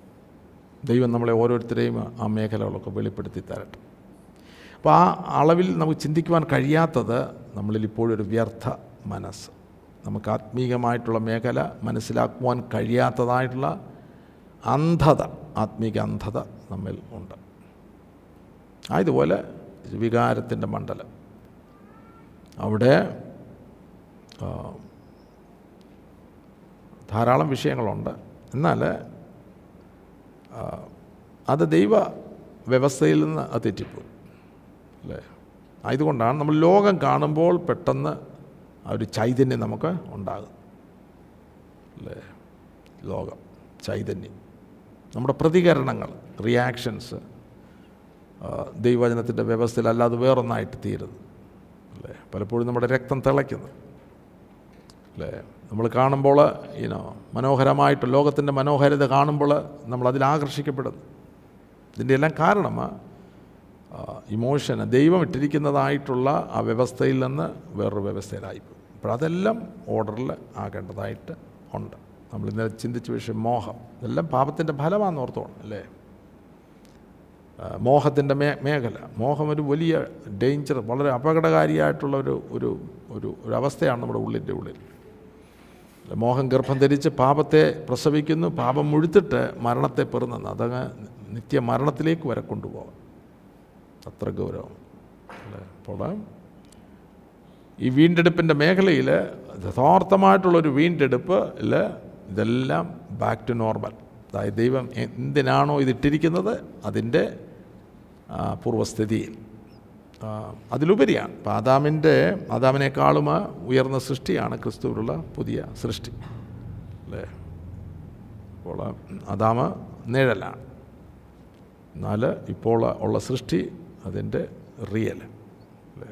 അതിന്റെ ഇതാണ് ദൈവം ആഗ്രഹിക്കുന്നത്. ഇതിൽ നിന്നാണ് ഇനിയിപ്പം തേജസ്കരണത്തിലേക്ക് നമ്മെ കൊണ്ട് ഇനോ ദൈവം കൊണ്ടുവരാൻ കൊണ്ടുവരുവാനായിട്ട് ആഗ്രഹിക്കുന്നത്. ആലയമാകുന്ന മന്ദിരം അല്ലെങ്കിൽ ദൈവത്തിന്റെ ആലയമാകുന്ന ആലയമാകുന്ന മന്ദിരം അല്ലേ? ഓർപ്പിച്ച് ഞാൻ ഇച്ഛകൾ സ്വതന്ത്രമായ ഇച്ഛാശക്തി അതും നേരെയാകേണ്ടതായിട്ടുണ്ട് അല്ലേ? I will I will I will യശയാവിന്റെ പുസ്തകം പതിനാലാമത്തെ അധ്യായത്തിൽ ഞാൻ അതായത് ലോക വ്യവസ്ഥയിൽ അതായത് സ്വതന്ത്രമായിട്ടുള്ള ഇച്ഛാശക്തി അവൾ ലോകത്തിന്റെ വ്യവസ്ഥയ്ക്ക് വേണ്ടി വിൽക്കുമ്പോൾ അതിന്റെ ഉടയവൻ അല്ലെങ്കിൽ അത് ആരംഭിച്ച ഒരുവനുണ്ട് അല്ലേ? ലൂസിഫർ. അവനെക്കുറിച്ച് നമ്മൾ വായിക്കുമ്പോൾ യശയാവിന്റെ പുസ്തകം പതിനാലാമത്തെ അധ്യായത്തിൽ ഇതാണ് മനുഷ്യനിലേക്ക് പകർന്നത്. പതിനാലിന്റെ അതിന്റെ പതിമൂന്നുള്ള വാക്യങ്ങൾ വായിക്കുമ്പോൾ ഞാൻ സ്വർഗത്തിൽ കയറും. ആ ഞാൻ എന്നുള്ളത് മാർക്ക് ചെയ്തോണം. ആ ഞാൻ സ്വന്തം ഇച്ഛാശക്തിയിൽ സ്വതന്ത്രമായിട്ടുള്ള ഇച്ഛാശക്തിയിൽ അവന് വേണ്ടി ചിന്തിക്കുന്നതായിട്ടുള്ള എന്ന് പറഞ്ഞാൽ ദൈവ വ്യവസ്ഥയ്ക്ക് വിരുദ്ധമായിട്ട് ചിന്തിക്കുന്നതായിട്ടുള്ള ഒരു അവസ്ഥയാണ് നമ്മളിവിടെ വായിക്കുന്നത്. ഓക്കെ അവന് അവനിലും അവന് ദൂതനായിരിക്കുമ്പോൾ ഒരു കെരുവായിരിക്കുമ്പോൾ സ്വതന്ത്രമായിട്ടുള്ള ഇച്ഛാശക്തി അവനുണ്ടായിരുന്ന സമയത്ത്. അപ്പോൾ അവനെ ആ ഇച്ഛ അല്ലെങ്കിൽ ഇച്ഛാശക്തി എന്നുള്ള മണ്ഡലം ദൈവവ്യവസ്ഥയ്ക്ക് അനുസരണമായിട്ട് ദൈവഹിതത്തിൽ ഉപയോഗിക്കേണ്ടതായിരുന്നു. എന്നാൽ അവനത് വിരുദ്ധമായിട്ട് അല്ലേ? ദൈവം ഇട്ടിരിക്കുന്നതായിട്ടുള്ള വ്യവസ്ഥയ്ക്ക് വിരുദ്ധമായിട്ട് ചിന്തിക്കുന്ന ഒരു മേഖലയാണ് നമ്മളിവിടെ കാണുന്നത്. ആ വായിച്ചാട്ട് ഞാൻ ആ. എന്റെ സിംഹാസനം ദൈവത്തിന്റെ നക്ഷത്രങ്ങൾക്ക് മീതെ വയ്ക്കും. ഉത്തര ഉത്തരദിക്കിന്റെ അതിർത്തിയിൽ സമാഗമന പർവതത്തിന്മേൽ ഞാൻ ഇരുന്നരുളും. ഞാൻ ഇരുന്നരുളും. അവിടെ ഞാൻ എന്നുള്ളത് ഇംഗ്ലീഷിൽ I will I will I will. ഞാൻ നോക്കട്ടെ. ഒന്ന് രണ്ട് മൂന്ന് നാല് അഞ്ച്. അഞ്ച് പ്രാവശ്യം. ആ രണ്ട് വാക്യം അല്ലെങ്കിൽ ആ ഒരു വാക്യത്തിൽ അഞ്ച് പ്രാവശ്യം ഞാൻ ഞാൻ ഞാൻ അല്ലെങ്കിൽ ഐ വിൽ ഐ വിൽ എന്ന് നമുക്ക് കാണുന്നു. ആ വായിച്ചാട്ട്. ഞാൻ മേഘോന്നതങ്ങൾക്ക് മീതെ കയറും. ഞാൻ അത്യുന്നതനോട് സമനാകും. എന്നല്ലോ നീ ഹൃദയത്തിൽ പറഞ്ഞു പറഞ്ഞത്. പറഞ്ഞത്. ഇതാണ് സ്വന്തം ഹിതത്തിൽ വീണുപോയ മനുഷ്യൻ അല്ലേ? ഇവനിൽ നിന്നാണ് ആ സ്വഭാവം നമുക്ക് കിട്ടിയിരിക്കുന്നത്. അപ്പോൾ സ്വന്തം ഇച്ഛകൾ അല്ലേ? സ്വതന്ത്രമായിട്ടുള്ള ഈ സ്വന്തം ഇച്ഛകൾ ലൗകിക മേഖലയിലാണ് നാം ഉപയോഗിക്കുന്നതെങ്കിൽ നമുക്ക് വേണ്ടി ആണ് ഉപയോഗിക്കുന്നതെങ്കിൽ അതാണ് പാപത്തിന്റെ അവസ്ഥ. അങ്ങനെയാണ് നമ്മൾ തീരുമാനങ്ങൾ. എവറി ഡേ എല്ലാ ദിവസവും നാം ആ തീരുമാനങ്ങൾ എടുക്കും. അല്ലേ? ആ രണ്ട് വൃക്ഷത്തിന്റെ മുൻപിൽ നിൽക്കുന്ന അല്ലെങ്കിൽ നന്മ തിന്മകളെക്കുറിച്ചുള്ള അറിവിന്റെ വൃക്ഷത്തിന്റെ മുൻപിൽ നിൽക്കുന്ന ഹവയെ കാണുമ്പോൾ ദൈവത്തിന്റെ കൽപ്പന അനുസരിക്കുവാനായിട്ടല്ല അവിടെ സ്വതന്ത്രമായിട്ടുള്ള ഇച്ഛ ഉപയോഗിക്കുന്നു അല്ലെങ്കിൽ ഇച്ഛാശക്തി ഉപയോഗിക്കുന്നു അല്ലേ? വേറൊരു ഉപദേശത്തിന്റെ മുൻപിൽ ആ, ഇച്ഛാശക്തി അവൾ അതിനു വേണ്ടി അത് അവൾ നോക്കുമ്പോൾ അവിടെ സെൽഫിന്റെ മേഖലയിൽ അവൾ ചിന്തിക്കുന്നു. ഇത് എനിക്ക് തിന്നാൻ നല്ലതാണ്. ഇത് എനിക്ക് ഞാൻ നോക്കുമ്പോൾ എനിക്ക് കാണാൻ ഭംഗിയുള്ളതാണ്. ഇതെനിക്ക് ജ്ഞാനം പ്രാപിപ്പാനായിട്ട് കാമ്യമ ജഡമോഹമ കൺമോഹമ ജീവനത്തിന്റെ പ്രതാപം. അപ്പോൾ ആ ഒരു ജീവിതത്തിലാണ് നമ്മൾ ജീവിക്കുന്നതെങ്കിൽ നമ്മുടെ ഇച്ഛാശക്തി എന്നുള്ള മേഖല കംപ്ലീറ്റ് പൂർണമായിട്ട് നമ്മുടെ സ്വന്തം ഹിതത്തിന് വേണ്ടി ആയിരിക്കും നാം ഉപയോഗിക്കുന്നത്. എന്നോട് കർത്താവേ കർത്താവേ എന്ന് വിളിക്കുന്ന ഏവനുമല്ല സ്വർഗസ്വനായ എന്റെ പിതാവിന്റെ ഇഷ്ടം ചെയ്യുന്നവൻ അത്രേ സ്വർഗരാജ്യത്തിൽ കടക്കുന്നു. ഞാൻ എന്റെ ഇഷ്ടമല്ല എന്നെ അയച്ചവന്റെ ഇഷ്ടം. അപ്പോൾ നമ്മൾ അതായത് ഈ വീണ്ടെടുപ്പ് അതിന്റെ പരിപൂർണതയിൽ വരുമ്പോളാണ് നമ്മളുടെ ഹിതം. അല്ലെങ്കിൽ നമ്മുടെ സ്വതന്ത്രമായിട്ടുള്ള ഇച്ഛാശക്തിയുടെ മേഖല പൂർണമായിട്ട് ദൈവ വ്യവസ്ഥയ്ക്ക് അനുസരണമായിട്ട് അനുസരണമായി തീരും ബാബേലിന്റെ പണിയുടെ മേഖലയിൽ നമ്മൾ കാണും ഉൽപ്പത്തി പുസ്തകം പതിനൊന്നിന്റെ മൂ പതിനൊന്നിന്റെ മൂന്ന്. ദൈവമില്ലാത്ത ഒരു തലമുറയത് അവർ തമ്മിൽ വരുവിൻ. നാം ഇഷ്ടിക അർത്ത് ചുടുക എന്ന് പറഞ്ഞു. അങ്ങനെ അവർ ഇഷ്ടിക കല്ലായും പശമണ്ണ് കുമ്മായമായും ഉപയോഗിച്ചു. വരുവിൻ നാം ഭൂതലത്തിലൊക്കെയും ചിതറിപ്പോകാതിരിപ്പാൻ ഒരു പട്ടണവും ആകാശത്തോളം എത്തുന്ന ഒരു ഗോപുരവും പണിക. നമുക്കൊരു പേരുമുണ്ടാക്കുക എന്ന് അവർ പറഞ്ഞു. അപ്പോൾ ഇവിടെ വായിക്കുമ്പോൾ വരുവി നാം ഇഷ്ടിക അറുത്ത് ചുടുക എന്ന് പറഞ്ഞു. അങ്ങനെ അവർ ഇഷ്ടിക കല്ലായും പശമണ് കുമ്മായമായും ഉപയോഗിച്ചു. വരു വരുവി നാം ഭൂതലത്തിലൊക്കെയും ചിതറിപ്പോകാതിരിപ്പാൻ ഒരു പട്ടണവും ആകാശത്തോളം എത്തുന്ന ഒരു ഗോപുരവും പണിക നമുക്ക് ഒരു പേര് ഉണ്ടാക്കുക ഇത് ദൈവഹിതമേ അല്ല. കാരണം യഹോവയാൻ ദൈവം ഇറങ്ങി വന്നു. ഈ പണി കാണുവാനായിട്ട്. അതിന്റെ ഫലം എട്ടാമത്തെ വാക്യത്തിൽ അങ്ങനെ യഹോവ അവരെ അവിടെ നിന്ന് ഭൂതലത്തെങ്ങും ചിഹ്നിച്ചു അവർ പട്ടണം പണിയുന്നത് വിട്ടുകളഞ്ഞു. സർവഭൂമിയിലെയും ഭാഷ യഹോവ അവിടെ വെച്ച് കലക്കി കളകയാൽ അതിന് ബാബേൽ എന്ന് പേരായി യഹോവ അവരെ അവിടെ നിന്ന് ഭൂതലത്തിൽ എങ്ങും ചിഹ്നിച്ചു കളഞ്ഞു. അല്ലേ? ഡിവിഷനാണ് എല്ലാം ചിഹ്നിച്ചത് അപ്പോൾ ഇവിടെ ബാബയിൽ പണിയുന്നു അവിടെ ഡിവിഷനുണ്ട്. അല്ലേ? അവിടെ ഡിവിഷനുണ്ട്. ദൈവം അത് ആഗ്രഹിക്കുന്നില്ല. അല്ലേ? ബാബയിൽ പണിയാനല്ല നമ്മളെ വിളിച്ചിരിക്കുന്നത്. ദൈവ വ്യവസ്ഥയിൽ ജീവിപ്പാനും ദൈവ വ്യവസ്ഥയിൽ ഒരു പണി നടത്തുവാനുമായിട്ടാണ് നമ്മുടെ വിളി. ഇത് ഈ പണിയും നോഹയുടെ പെട്ടവും തമ്മിൽ താരതമ്യപ്പെടുത്തിക്കോണം. അല്ലേ? നോഹയുടെ പെട്ടകം ആർക്കും മനസ്സിലാകത്തില്ല. ബാബയിൽ എല്ലാവർക്കും മനസ്സിലാകും. അല്ല? അത് ബുദ്ധിയുടെ മണ്ഡലമാണ്. അല്ലെങ്കിൽ അന്ധബുദ്ധിയുടെ മണ്ഡലമാണ്. എന്നാൽ ദൈവത്തോട് കൂടെ നടക്കുന്നവന് അവനാണ് അദൃശ്യമായിട്ടുള്ള മേഖലയിൽ നിന്ന് ദൈവത്തിന്റെ ആ പണി ദൈവത്തിന്റെ ഹിതം അവന് വെളിപ്പെടുത്തി കൊടുക്കുന്നത് അപ്പോൾ ഈ ഇച്ഛാശക്തിയുടെ മേഖല ദൈവത്തെ പ്രകാരമാകണം വീണ്ടെടുപ്പിന്റെ ഒരു പ്രധാനപ്പെട്ട ആ, പ്രധാനപ്പെട്ടതായിട്ടുള്ള പ്രധാനപ്പെട്ട പ്രവൃത്തിയാണ്. ഇനി ശരീരം. ശരീരത്തിലും പാപത്തിന്റെ ആഘാതം ഏറ്റു അല്ലേ? സംഭവിച്ചു. റോമാലേഖനം ആറിന്റെ ആറ്. നാം ഇനി പാപത്തിന് അടിമപ്പെടാതെ വണ്ണം. നാം ഇനി പാപത്തിന് അടിമപ്പെടാതെ വണ്ണം. പാപത്തിൽ പാപശരീരത്തിന് പാപ ശരീരത്തിന് നീക്കം വരും പാപശരീരം. അപ്പോൾ മനുഷ്യൻ പാപം ചെയ്തപ്പോൾ പാപം ചെയ്യുവാനായിട്ടുള്ള പ്രവണതയുള്ള ഒരു ശരീരമാണ് അവന് ലഭിച്ചത്. അല്ലേ പാപത്തിന് പാപശരീരം. റോമാലേഖൻ ഏഴിന്റെ ഇരുപത്തിനാല്. അയ്യോ ഞാൻ അരിഷ്ട മനുഷ്യൻ. ഈ മരണത്തിന് അധീനമായ ശരീരത്തിൽ നിന്ന് എന്നെ ആർ വിടുവിക്കും? ഈ മരണത്തിന് അധീനമായ ശരീരത്തിൽ നിന്ന് എന്നെ ആർ വിടുവിക്കും. ഏഴിന്റെ ഇരുപത്തി മൂന്ന് മുകളിൽ ഉള്ള വാക്യം. എങ്കിലും എന്റെ ബുദ്ധിയുടെ പ്രമാണത്തോട് പോരാടുന്ന വേറൊരു പ്രമാണം ഞാൻ എന്റെ അവയവങ്ങളിൽ എന്റെ അവയവങ്ങൾ ബുദ്ധിയുടെ പ്രമാണത്തോട് പോരാടുന്ന വേറൊരു പ്രമാണം ഞാൻ എന്റെ അവയവങ്ങളിൽ കാണുന്നു. അതെന്റെ അതെന്റെ അവയവങ്ങളിലുള്ള പാപപ്രമാണത്തിന് എന്നെ ബദ്ധനാക്കി കളയും എന്നെ ബദ്ധനാക്കി കളയുന്നു. എന്നെ ബദ്ധൻ എന്ന് പറഞ്ഞാൽ അടിമ. ഉള്ള നമ്മുടെ ശരീരത്തിന്റെ അവയവങ്ങളിൽ ഒരു പ്രമാണം പാപ പാപ പ്രമാണം അതാണ് നമ്മളെ അടിമപ്പെടുത്തിയിരിക്കുന്നത്. അല്ലേ? പാപം ചെയ്യുവാനായിട്ട് നമ്മളെ നിരന്തരം പ്രേരിപ്പിക്കുന്നത് അപ്പോൾ ഒരു ഏക മനുഷ്യൻ പാപം ചെയ്തപ്പോൾ പാപത്തിന്റെ ഒരു പ്രമാണം ശരീരത്തിന്റെ അവയവങ്ങളിൽ എഴുതപ്പെട്ടു. ആറിന്റെ പന്ത്രണ്ട്. റോമാലയനം ആറിന്റെ പന്ത്രണ്ട്. ആകയാൽ പാപം നിങ്ങളുടെ മർത്യ ശരീരത്തിൽ അതിന്റെ മോഹങ്ങളെ അനുസരിക്കുമാർ ഇനി വാഴരുത്. മതി. നിങ്ങളുടെ മർത്യ ശരീരത്തിൽ അതിന്റെ മോഹങ്ങളെ അനുസരിക്കുമാർ ഇനി വാഴരുത്. അപ്പോൾ അതുകൊണ്ട് അതുണ്ട് അല്ലേ മർത്യ ശരീരങ്ങളിൽ പാപത്തെ അല്ലെങ്കിൽ പാപമ അതിന്റെ മോഹങ്ങളെ അനുസരിച്ച് വാഴുന്ന ഒരു വ്യവസ്ഥയിലായിപ്പോയി. അതുകൊണ്ടാണ് പാപത്തിന്റെ പ്രവണതയാണ് മനുഷ്യൻ കൂടുതൽ അല്ലേ എന്നിട്ട് മൂന്നിന്റെ ഫിലിപ്പിയ ലേഖനം മൂന്നിന്റെ ഇരുപത്തിയൊന്ന്. ഫിലിപ്പ് ലേഖനം മൂന്നിന്റെ ഇരുപത്തിയൊന്ന്.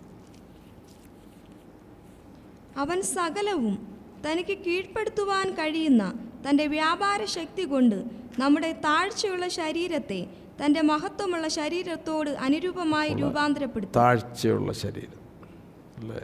മണ്ണ് കൊണ്ടുള്ള ഒരു ശരീരം പാപം എഴുതപ്പെട്ട ഒരു ശരീരം അല്ലേ? മണ്ണ് കൊണ്ടുള്ള ശരീരം കുഴപ്പമില്ല ദൈവം സൃഷ്ടിച്ചതാണ്. എന്നാൽ ആ തേജസ് നഷ്ടപ്പെട്ടു പോയി. അങ്ങനെയാണ് പാപത്തിന്റെ പ്രവണതയിലേക്ക് ശരീരമായി തീർന്നത് അതുപോലെ താഴ്ചയുള്ള ഒരു ശരീരമായിട്ട് തീർന്നു. അതുകൊണ്ടാണ് മാംസരക്തങ്ങൾ സ്വർഗരാജ്യം അവകാശമാക്കിയില്ല. ഒന്ന് കോരിത്തർ പതിനഞ്ചിന്റെ അൻപത്. സഹോദരന്മാരെ മാംസരക്തങ്ങൾക്ക് ദൈവരാജ്യത്തെ അവകാശമാക്കുവാൻ കഴിയുകയില്ല. ദ്രവത്വം അദ്രവത്വത്തെ അവകാശമാക്കുകയില്ല എന്ന് ഞാൻ പറയുന്നു. ദ്രവത്വം അദ്രവത്വം. വളരെ പ്രധാനപ്പെട്ട രണ്ട് വാക്കുകളാണ്. ദ്രവത്വത്തിന് അദ്രവത്വത്തെ അവകാശമാക്കുവാനായിട്ട് കഴിയുകയില്ല. ഉള്ള ഈ മർമ്മം വെളിപ്പെടുമ്പോൾ അതായത് നമ്മുടെ മരണം നമ്മളെ വിളിച്ചറിയിക്കുന്നത് പിന്നെ പാപത്തിന് അധീനമായിട്ടുള്ള മരണത്തിന് അധീനമായിട്ടുള്ള ഒരു ശരീരമാണ് നീ വഹിക്കുന്നത് നീ കാര്യം ചെയ്യുന്നത് അല്ലേ? ആ ശരീരത്തിൽ പാപത്തിന്റെ നിയമങ്ങൾ എഴുതപ്പെട്ടിട്ടുണ്ട്. അതാണ് പാപത്തിൽ നമ്മളെ ബദ്ധരാക്കി കളയുന്നത്. അപ്പോൾ നിശ്ചയമായിട്ടും ആത്മാവിന്റെ അനുസരണയിൽ നമ്മൾ ജീവിക്കാൻ തുടങ്ങുമ്പോൾ മാത്രമേ ഈ ശരീരത്തിന്റെ അവയവങ്ങൾ അതിന്റെ റൈറ്റ് ആയിട്ടുള്ള ഓർഡറിൽ വരത്തുള്ളൂ. അല്ലേ? അതുകൊണ്ട് നമ്മൾ കേൾക്കുന്ന പോലെ വിശ്വാസമുള്ള നീതിയിൽ മുൻകഴിഞ്ഞ പാപങ്ങളുടെ മോചനം എന്ന് പറഞ്ഞാൽ തുടക്കമാണ്. അല്ലേ? അവിടെ നിന്ന് നമ്മുടെ ആത്മീക യാത്രയിലൂടെയാണ് നമ്മുടെ അകത്തെ മനുഷ്യന് ആത്മീകമായിട്ട് വളർ വളർച്ച പ്രാപിക്കുന്നത്. സത്യത്തിന്റെ ആത്മാവുമായിട്ടുള്ള വലിയൊരു കമ്മ്യൂണിക്കേഷൻ ലെവലിൽ വരുന്നത്. ആയതുപോലെ മനസ്സിന്റെ മേഖല അല്ലേ? അന്ധ മനസ്സ് അന്ധമനസ്സ് ജഡമനസ്സ് ആത്മാ ആത്മീക മനസ്സായിട്ട് രൂപാന്തരപ്പെടുന്നത്. ബുദ്ധിമണ്ഡലം ആത്മീക ബുദ്ധി ദൈവികമായിട്ടുള്ള സ്വർഗീയമായതൊരു അറിയുവാനായിട്ട് ആ ബുദ്ധിമണ്ഡലത്തിൽ വ്യത്യാസം വരേണ്ടത്. ഇമോഷന് നമ്മുടെ വികാരത്തിന്റെ മേഖലകൾ ഇപ്പോൾ നമ്മൾ വായിച്ചുള്ള ശരീരം. അല്ലേ പാപത്തിന്റെ പ്രമാണങ്ങൾ എഴുതപ്പെട്ട ശരീരം. ഇതെല്ലാം അത് ദൈവഹിതപ്രകാരം ആകണമെങ്കിൽ ഒരാത്മീക യാത്രയിലൂടെയാണ്. ആത്മാവിനെ അനുസരിച്ച് ദൈവത്തിന്റെ വചനം ജീവന്റെ ആത്മാവിന്റെ പ്രമാണമായിട്ട് ഉള്ളിലെഴുതി ആത്മീക വ്യവസ്ഥകൾ അനുസരിച്ച് ജീവിക്കുന്ന ഒരു ജീവിതം. അല്ലേ അപ്പോൾ അതൊരു ആത്മീക യാത്രയിലൂടെയാണ് നമുക്ക് അത് പ്രാപിച്ചെടുക്കുവാനായിട്ട് നമുക്ക് കഴിയുന്നത് അപ്പോൾ അതിന്റെ ആത്മീയ ലക്ഷ്യബോധം ഉണ്ടായിരിക്കണം. ഇല്ല ഇന്ന ഇന്ന കാര്യങ്ങൾ എന്റെ ജീവിതത്തിൽ നടക്കേണ്ടതായിട്ടുണ്ട്. അല്ലേ നമ്മൾ പൊതുവായിട്ടുള്ള ഒരു പരാജയം നമ്മളെ സ്ഥാനപ്പെട്ട് കഴിഞ്ഞ് പിന്നെ കുഴപ്പമില്ല. നമ്മൾ യോഗവും കൂട്ടമായിട്ടൊക്കെ പോകുന്നു. പക്ഷേ അല്ലേ ഈ മേഖലകളിലൊന്നും യാതൊരു ചേഞ്ചും വരുന്നില്ല. അല്ലേ ബുദ്ധിമണ്ഡലം സെയിമാണ് ലോകം കാണുമ്പോഴാണ് നമ്മൾക്ക് ഇമോഷൻസ് ഇളകുന്നത്. അതുപോലെ നമ്മുടെ ഇടപാടുകളിൽ പ്രതികരണങ്ങളിൽ എല്ലാം പഴയ മനസ്സ് തന്നെയാണ്. പഴയ കോപം ഇപ്പോഴും ഉണ്ട് അസൂയ ഇപ്പോഴും ഉണ്ട് ദ്രവ്യാഗ്രഹം ഇപ്പോഴും ഉണ്ട്. ജീവന്റെ ആത്മാവിന്റെ പ്രമാണമായിട്ട് ഇത് എഴുതപ്പെടുന്നില്ല. അല്ലേ? ആത്മാവിനെ അനുസരിച്ച് നടക്കാൻ എന്ത് അറിഞ്ഞുകൂടാ? ഒരു വലിയ കൂട്ടം ആത്മസ്ഥാനം പോലും പ്രാപിച്ചിട്ടില്ല. ആത്മസ്ഥാനം മാത്രം പോരാ. ആത്മാവ് വസിക്കണം. അല്ലേ? അതൊരു തുടക്കം. ആത്മസ്ഥാനന്റെ തുടക്കമാണ് അതിൽ നിന്നാണ് ആത്മാവ് വസിച്ചുകൊണ്ട് യേശു കർത്താവ് ആത്മാവ് നിറഞ്ഞവനായി യോർദാൻ വിട്ട് മടങ്ങി ആത്മാവ് തന്നെ നടത്തുന്ന പോലൊരു ജീവിതം നയിച്ചത്. ശുശ്രൂഷകൾ മുഴുവൻ ആത്മാവിലായിരുന്നു. അപ്പോൾ ആ ജീവിതത്തിലാണ് അങ്ങനെ നമ്മൾ പടിപടിയായിട്ട് യാത്ര ചെയ്യുമ്പോഴാണ് ദൈവം മനുഷ്യനെക്കുറിച്ച് ആഗ്രഹിക്കുന്നത്. ദൈവ സാദൃശ്യം ദൈവ സ്വരൂപം. അപ്പോൾ അവന്റെ ചിന്ത മണ്ഡലം ക്ലീനായി. എന്താണ് എങ്ങനെയാണ് ക്രിസ്തു ചിന്തിക്കുന്നത്? അതുപോലെ തന്നെയായിരിക്കും ചിന്തിക്കുന്നത്. അല്ലേ? അവന്റെ യാഗക്കണ്ണ് കണ്ണ് പ്രകാശിക്കുവാനായിട്ട് തുടങ്ങും. അല്ലേ? അത് പടിപടിയായിട്ട് ദൈവഹിതം മനസ്സിലാക്കുവാനായിട്ട് ബുദ്ധിമണ്ഡലം. ദൈവത്തിന്റെ വചനം അധ്യാനിക്കുമ്പോൾ അത് ആത്മാവിൽ ലഭിക്കാനായിട്ട് ബുദ്ധി എങ്ങനെ എപ്രകാരം ശിഷ്യന്മാരുടെ ബുദ്ധിയെ തുറന്നു അതുപോലെ നമ്മുടെ ബുദ്ധിയും തുറക്കുന്ന ഒരു മേഖല അല്ലേ? ഇമോഷൻസ് എല്ലാം കറക്റ്റാണ്. Praise god. ആലയത്തെക്കുറിച്ചുള്ള എരിവുണ്ട്. പക്ഷെങ്കിൽ ഏനോ മറ്റെരിവെല്ലാം കുറയുകയാണ്. സാധാരണ തിരിച്ചാണ്. ലോകത്തിന്റെ മറ്റു മേഖലകളിൽ ഭയങ്കര എരിവാണ്. പക്ഷേ ആലയത്തെക്കുറിച്ചുള്ള ആലയം എന്ന് പറയുന്നത് നമ്മളെ തന്നെ നോക്കിക്കോണം നമ്മുടെ ആലയം.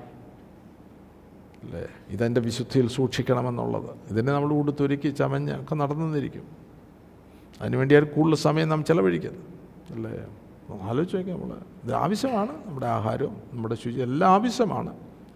എന്നാൽ അതിനൊരു ലിമിറ്റുണ്ട് ഒരു ബാലൻസ് ഒരു ബാലൻസ് ഒരു ഇനോ ദൈവം നിയമിച്ചാക്കിയ ഒരു മേഖല. അത് ക്രോസ് ചെയ്യുമ്പോഴാണ് ലസ്റ്റിന്റെ മേഖലയിലേക്ക് നാം പ്രവേശിക്കുന്നത് മോഹം. അവിടെ കയറുമ്പോൾ അത് നമ്മൾ മുന്നോട്ട് യാത്ര ചെയ്യുകയാണെങ്കിൽ നമ്മുടെ ഇന്ന മനസ്സും നമ്മുടെ ബുദ്ധിയും നമ്മുടെ ശരീരവും എല്ലാം സെന്റേഡ് ആയിരിക്കും. അല്ലേ? അപ്പോൾ ഈ ശരീരം അതിന്റെ പൂർണ തേജസ്കരണം പ്രാപിപ്പാൻ തക്കവണ് അല്ലേ? ശരീരത്തിലൂടെ നന്മ പ്രവർത്തി നല്ല പ്രവർത്തികൾ നീതിയുടെ പ്രവർത്തികൾ. നീതിയുടെ പ്രവൃത്തികൾ നിരന്തരമായിട്ട് വരുമ്പോഴാണ് ഈ സീഡ് അല്ലേ വിതയ്ക്കുവാനായിട്ട് കൊണ്ടുപോകുന്നതായിട്ടുള്ള ബോഡി അതിന്റെ പൂർണതയിൽ ഒരു നല്ല സീഡായിട്ട് വളരുന്നത്. അല്ലേ? അതാ പുറത്ത് വരുമ്പോൾ നമുക്കറിയാം. എപ്പോഴും വഴക്കും പകയും ഇനോ കോപവും പിന്നെ ഗോസിപ്പും ലോകസ്നേഹവും ഇങ്ങനെയാണ് ഈ ശരീരത്തിൽ സീഡാകുന്നതെങ്കിൽ ഉയർത്തെഴുന്നേൽക്കുമ്പോൾ എങ്ങനെ ആയിരിക്കും അത്? അങ്ങനെ ആരും ചിന്തിച്ചിട്ടുണ്ടോ? ഹോ തേജസ്കരണത്തിന് പകരം വേറൊന്നാ പുറത്ത് വരുന്നെങ്കിൽ അല്ലേ? അതുകൊണ്ടാണ് പിന്നെ ഒന്ന് പോരുന്ന പതിനഞ്ചാമത്തെ എത്തിയ എല്ലാവരും പോയി വീണ്ടും വീണ്ടും ധ്യാനിക്കണം. അല്ലേ? ആ ഒരു ആഴമേറി ചിന്ത നമ്മൾ വരുമ്പോൾ നമ്മുടെ ശരീരത്തിന്റെ എല്ലാ പ്രവർത്തികളും ശരീരത്തിൽ വരുന്ന പ്രവർത്തികളെല്ലാം ആത്മാവിൽ തന്നെ വരണം. നീതിയുടെ പ്രവർത്തികളാകണമെന്നുള്ള വലിയ ദാഹം നമുക്കുണ്ടാകും. ഒരുവൻ ശരീരത്തിലിരിക്കുമ്പോൾ ചെയ്തത് നല്ലതാകിലും തീയതാകിലും. അതിന് തക്കവണ്ണം പ്രാപിപ്പാനായിട്ട് എല്ലാവരും ക്രിസ്തുവിന്റെ ന്യായാസനത്തിന് മുൻപിൽ നിൽക്കേണ്ടതാകും. അപ്പോൾ നമ്മളൊന്ന് ചോദിക്കണം എങ്ങനെയാണ് ഇരുപത്തിനാല് മണിക്കൂർ നമ്മുടെ കണ്ണ് നമ്മുടെ ചെവി നമ്മുടെ നാവ് നമ്മുടെ പ്രവർത്തികൾ നമ്മുടെ ചിന്താമണ്ഡലം നമ്മുടെ ഇമോഷൻസ് നമ്മുടെ ബുദ്ധിമണ്ഡലം ഇതൊക്കെ എങ്ങനെയാണ് ഉപയോഗിക്കുന്നത്? അല്ലേ? അത് മുഴുവൻ ലോകത്തിന്റെ മേഖലയാണെങ്കിൽ നമ്മൾ ലൗകികന്മാരാണ്. അവരുടെ അന്തം എന്താണെന്ന് എനിക്കറിഞ്ഞുകൂടാ. അല്ലേ? കാരണം ഇന്നത്തെ ഈ ലോകത്തിൽ ജസ്റ്റ് ഒന്ന് വിശ്വസിച്ചാൽ മതി തീർന്നു. നമ്മുടെ ജീവിതം കംപ്ലീറ്റായി. ഇനി പോയാൽ മതി എന്നുള്ള ടീച്ചിങ് നിറഞ്ഞു നിൽക്കുന്നൊരു കാലയളവിലാണെന്ന് നാം നിൽക്കുന്നാൽ ദൈവമക്കളെ അതങ്ങനെയല്ല ദൈവജനം നമ്മളെ പഠിപ്പിക്കുക ഒരു പൂർണ മനുഷ്യനായി തീരുവാനായിട്ട് ദൈവവിധത്തിലുള്ള ഒരു പൂർണ മനുഷ്യനായി തീരുവാന്റെ എല്ലാ പ്രൊവിഷൻസ് ദൈവം നൽകിയിട്ടുണ്ട്. ഹാലലൂയ അതിനുവേണ്ടി പ്രാർത്ഥിക്കണം. ചുമ്മാ എഴുതി തള്ളരുത്. അല്ലേ? ഈ യാത്ര ഒരു ഗ്യാംബ്ലിംഗ് അല്ല. അല്ലേ? വിശ്വാസന അന്തമായിട്ടുള്ള രക്ഷയുണ്ട്. നമ്മുടെ ശരീരത്തിന് വീണ്ടെടുപ്പ് എന്ന് പറഞ്ഞൊരു മേഖലയുണ്ട്. മനസ്സ് പുതുക്കി രൂപാന്തരപ്പെടുന്ന ഒരു യാത്രയുണ്ട് ആത്മീയ യാത്രയുണ്ട്. അല്ലേ? നമ്മുടെ പ്രാർത്ഥനാ ജീവിതത്തിലും വചനധ്യാനത്തിലും നമുക്ക് ലഭിക്കേണ്ടതെല്ലാം ലഭിച്ച്. പ്രൈസ് ഗാഡ് അനുഗ്രഹിക്കപ്പെട്ടൊരു കൂട്ടായ്മ. അതിനുവേണ്ടി പ്രാർത്ഥിക്കണം. അല്ലേ? നമുക്ക് ഈ ഇവിടെ തന്നെ ഈ സഭയുടെ മേഖലയിൽ തന്നെ ഒരു ദൈവസഭ വാസ്തവമായൊരു ദൈവസഭ പണിയപ്പെടുവാനായിട്ട്. ആ ഒരു വലിയ ദർശനം നമുക്കുണ്ടായിരിക്കണം. അല്ലെ? നമ്മൾ വെറുതെ സമയം കളയുക അല്ലെ? നമ്മുടെ നമ്മുടെ സ്വന്തം ഇച്ഛയും സ്വന്തം ആഗ്രഹവും ഇനം നമ്മൾ we are wasting our time നമുക്കിനി സമയം നഷ്ടപ്പെടുത്തുവാനില്ല. നമ്മൾ ഈ സ്വർഗീയ ദർശനം പ്രാപിക്കണം. പൂർണമായിട്ടുള്ള രക്ഷ എന്ന് പറഞ്ഞ ഒരു ഒരു മേഖലയുണ്ട്. അതുകൊണ്ടാണ് റോമാലേഖനം പഠിച്ചു കഴിഞ്ഞാൽ ഉടനെ എബ്രായ ലേഖനത്തിലേക്ക് കയറേണ്ടത് അല്ലേ? റോമാലേഖനം ഈ ഭൂമിയിലുള്ള ഒരു മേഖല അല്ലെങ്കിൽ പാപത്തിൽ നിന്നുള്ള മോചനം അതിനുശേഷം വിശ്വാസത്താളുടെ ജീവിതം അതെല്ലാം നമ്മളെ കാണിക്കുമ്പോൾ ഈ ഭൂമിയിൽ സ്വർഗീയമായൊരു ജീവിതം നയിക്കുവാനായിട്ടുള്ള സത്യങ്ങളാണ് ഇബ്രാഹിലേനത്തെ നമ്മെ കാണിക്കുന്നത്. നമ്മൾ സ്വർഗീയന്മാരാകുവാനായിട്ട് അല്ലേ? അപ്പോൾ അത് രണ്ടും ഒന്ന് ചേർത്ത് പഠിക്കുമ്പോഴാണ് നമ്മുടെ രക്ഷയുടെ അപൂർണമായിട്ടുള്ള ആ, ഇബ്രാഹിലേനത്തിലെല്ലാം അതിന്റെ സൂപ്പർലറ്റീവിലാണ് എഴുതിയിരിക്കുന്നത്. എത്രയധികം രക്ഷിക്കപ്പെടും. നിങ്ങളെ പൂർണമായിട്ട് രക്ഷിപ്പാനായിട്ട്. അല്ലേ? തേജസ്ലീക്ക് നടത്തുന്ന പുത്രന്മാർ. അപ്പോൾ അതെല്ലാം നോക്കി ലേഖനത്തിൽ അത് കാണുന്നു. സ്വർഗീയമായിട്ടുള്ള സ്വർഗീയമായിട്ടുള്ള ആലയത്തെ നമ്മളെ കാണിക്കുന്നു. സ്വർഗീയമായിട്ടുള്ള വിശുദ്ധ മന്ദിരം നമുക്ക് വേണ്ടി തുറന്നിരിക്കുന്നു. അതിനു മുൻപ് നമുക്ക് വേണ്ടി നമ്മുടെ അരുമനാഥന് സ്വർഗീയനായിട്ട് പിതാവിന്റെ വലത്ത് ഭാഗത്തിരിക്കുന്നു. എന്നിട്ട് നമ്മളെ വിളിക്കുകയാണ് കുഞ്ഞുങ്ങളെ ഈ സ്വർഗീയമായിട്ടുള്ള മേഖലയിലേക്ക് നിങ്ങൾ വന്നാട്ട്. അല്ലേ? ഉള്ള ആ രണ്ട് ലേഖനങ്ങൾ നമ്മൾ ചേർത്ത് പഠിക്കുമ്പോഴാണ് നമ്മുടെ ആ പൂർണമായിട്ടുള്ള രക്ഷയുടെ ആ മനോഹരമായിട്ടുള്ള അവസ്ഥ നമുക്ക് കാണുവാനായിട്ട് കഴിയും. Amen T V network Christian internet channel സുവിശേഷീകരണത്തിന്റെ വ്യത്യസ്ത മുഖം തേടിയുള്ള യാത്ര YouTube and Facebook. Amen T V network Trivandrum Kerala